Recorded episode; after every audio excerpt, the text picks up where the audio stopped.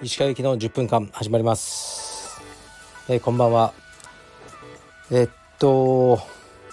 昨日ね14時間車をほぼ連続で走らせてって話しましたよね。でもあんまり疲れてないですね。何か自分の限界を超えた気がします。うん。もう大阪とかね京都ぐらいだったらもういつでも車で行けるなっていう感じがしてますね。で今日はえー、っとまあ前回もお話ししたんですけど、ね、妻のお父様が亡くなってしまってでもずっとねあのもう悪いご病気だったんですね。入院されてたのでみんなみんな覚悟はできてたって感じなんですが、えー、葬儀はあさって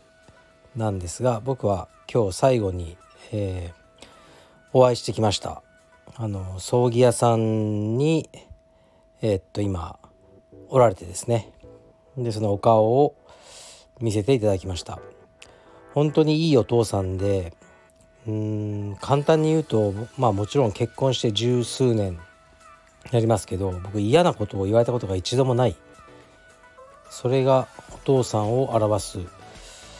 あの表現が一番適してるかなと思うんですけど普通あるじゃないですか。十何年もいたら一度ぐらい。で僕はお父さんに嫌なことを言われたことはないですね。何言ってもああそうかみたいなあの感じで認めてくださる方でしたね。で もう結婚した時からもうご病気だったのでそんなにこうね元気に動き回る姿をね見たことがないんですけど、ね、柔道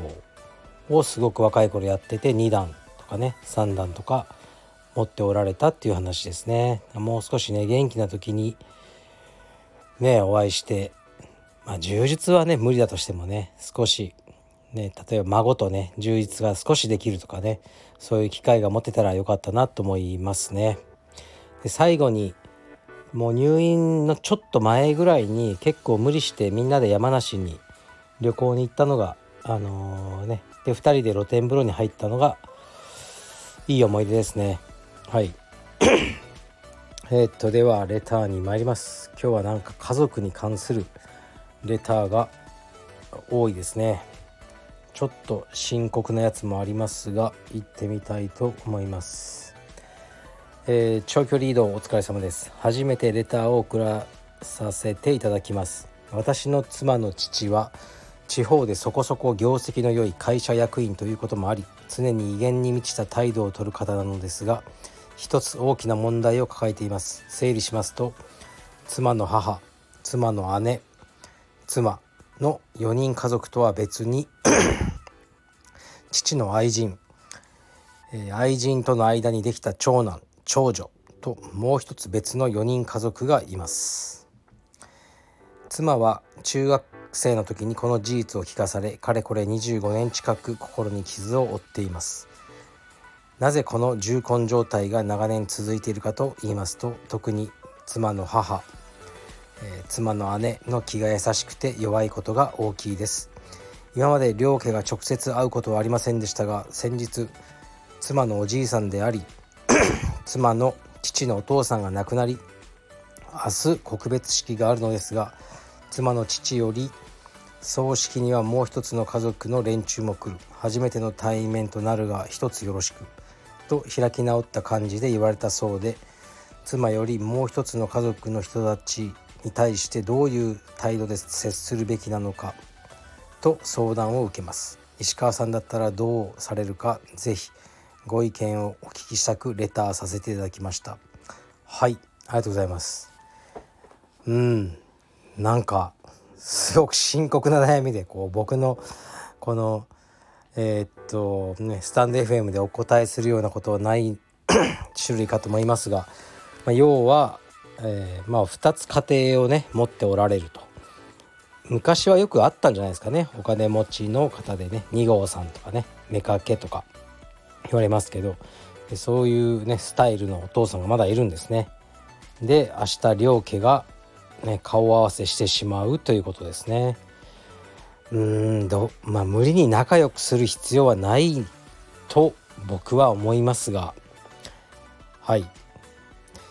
でもこのほん全くわからないんでね状況が。あれですけど、ね、このまあ愛人側のね、まあ、お子さんもねにとってもやっぱ父親なのは父親ですよね。ですから。ねでそしてもしかしたらですよ。傷つけちゃうかもしれないですけどこのお父さんがねこう一応こう2つ両立させてるってことは、まあ、割と大事にねしてる。大事にしちゃってるのかなと思うんですよね。この愛人さん側の家族も。それがいいことか悪いことかはまあ置いておいて もしかしたらね本当に同じぐらいに大事にしてるのかもしれないですね。ですからこうねこちらは本妻であちらはね愛人でねそのまあ上下をねつけたくなるのかもしれないですけどお父さんの中ではもしかしたらないのかもしれないです。はいですからあの全く状況わからないんですがこれ読もうかどうかと思ったんですけども明日告別式って書いてあるんでね特にあの何もしなくていいと思うんですけどもしかしたらねあちらの方が勇気いると思うんですよ。ね愛人側だけどその、ね、本妻に会う方が普通は引け目感じるじゃないですか普通の感覚だと。ですからねもうあえてクールに、ね「こんにちは」とお互い辛い思いをしてきたと思うので「こんにちは」はい「お元気ですか?」ぐらいでいいんじゃないでしょうか無理やりね仲良くする必要もないと思うしまあね罵ったりする必要もないのじゃないかなと僕は思います。すいません。もうこれぐらいしか言えないですね。はい。まあ平和にねあの何かねあの時が過ぎることを期待します。はい。次いきます。えー、っと出張お疲れ様です。夫婦関係の変化についての質問です。私と妻は結婚15年目で夫婦で中学生。小学生の娘がいます。初めは同じベッドで寝ていたのが別々のベッドになり気づけば別の部屋で寝るようになりました。無駄な争いを避けお互いのことが嫌いにならないための工夫だったと思っています。先日知人からは夫婦は同じ部屋できれば同じベッドで寝るべきだと指摘されましたが石川さんはどう思われますか？ちなみに話のオチですがその知人は先日離婚しました。気が向いたらご回答よろしくお願いします。はい。なんかディープなやつが来ますね今日は。うーん僕もあの妻とはもう本当に何年もっていうかもうほぼずっとあの寝室も別ですね。はい。僕とこうね生活のサイクルがちょっと違うというのとあの誰かと同じベッドで寝れないんですよね僕は。で結構睡眠に対してそういうこだわりがあって今もねこうアイマスク、えー、とあの耳栓をして寝て本当にひどいね夫と言われそうなんですがあの夜泣きとかもね子供の僕はもう起きないっていうねスタイルで、ね、妻が全部世話をする子供のねまあひどいですけどねそういう感じだったんですね。あ子供が小さい頃は僕もまだこう試合出たりねこういろいろ体を動かすことが多かったので、ね、もう体が資本なんだ俺は。寝ないとダメなんだとかね。そういう感じでした。でまああのねよくアメリカ映画とかだとねこう寝てますよね。おじいちゃんおばあちゃんになっても一緒のベッドで。あれなんかねああいう文化らしいんですよ。そうじゃないともうダメだみたいな。まあ、僕はねそれとこれとは関係ないかな。別に別々のベッドに寝ててもね朝起きて「おはよう」って仲良くすればいいわけですしそこじゃないかなと僕は思ってます。でも このねお互いのことが嫌いにならないための工夫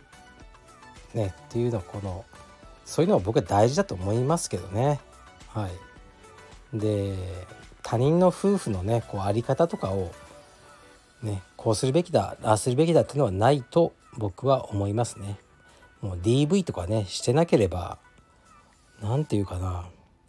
こう尻に敷かれててもねなんか嬉しそうな男っているじゃないですかそれはそれでいいと思うし亭主関白と言ってもね別にこうあのそれがひどいこととは思わないですねいろんな形があっていろんな幸せがあるんだろうと思いますね。でまあ僕とね妻もねもちろんもう結婚十何年もしてるのですごくね険悪な時期もあるし仲がいい時もあるしいろいろですけどねやっぱり子供の幸せを一番に考えてるっていう共通点は2人ともブレてないと思うのでそこを大事にして夫婦を続けてる感じですね。で今日こんなことがあったんですよねなんか偶然なんですけどあのチェルシーってあるじゃないですか知ってます？明治のあの飴玉です、えー、僕あれ好きなんですよ。でまあチェルシーの箱も買うんですけどたまにこうアソートね3種類味があってそれの袋を買うんですね。なんで買うかというと僕はあ、まあ、3種類あって味がヨーグルトスカッチバタースカッチコーヒースカッチっ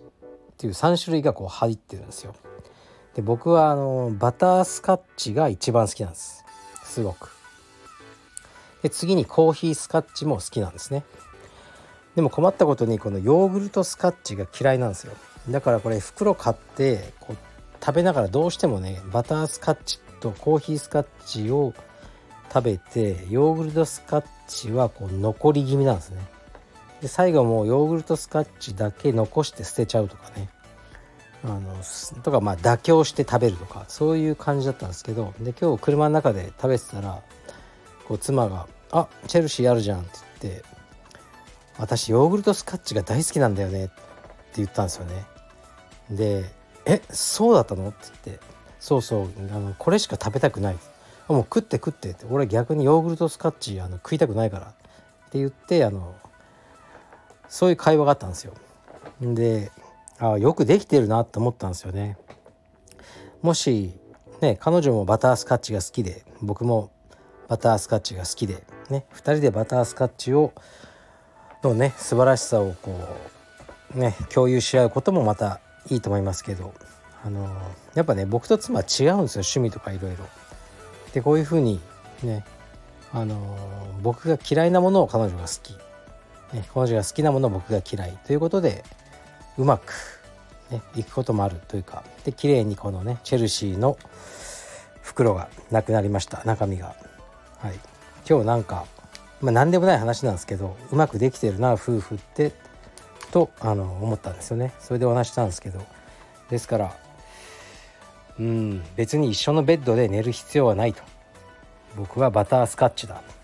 ね、奥様はヨーグルトスカッチです。失礼します。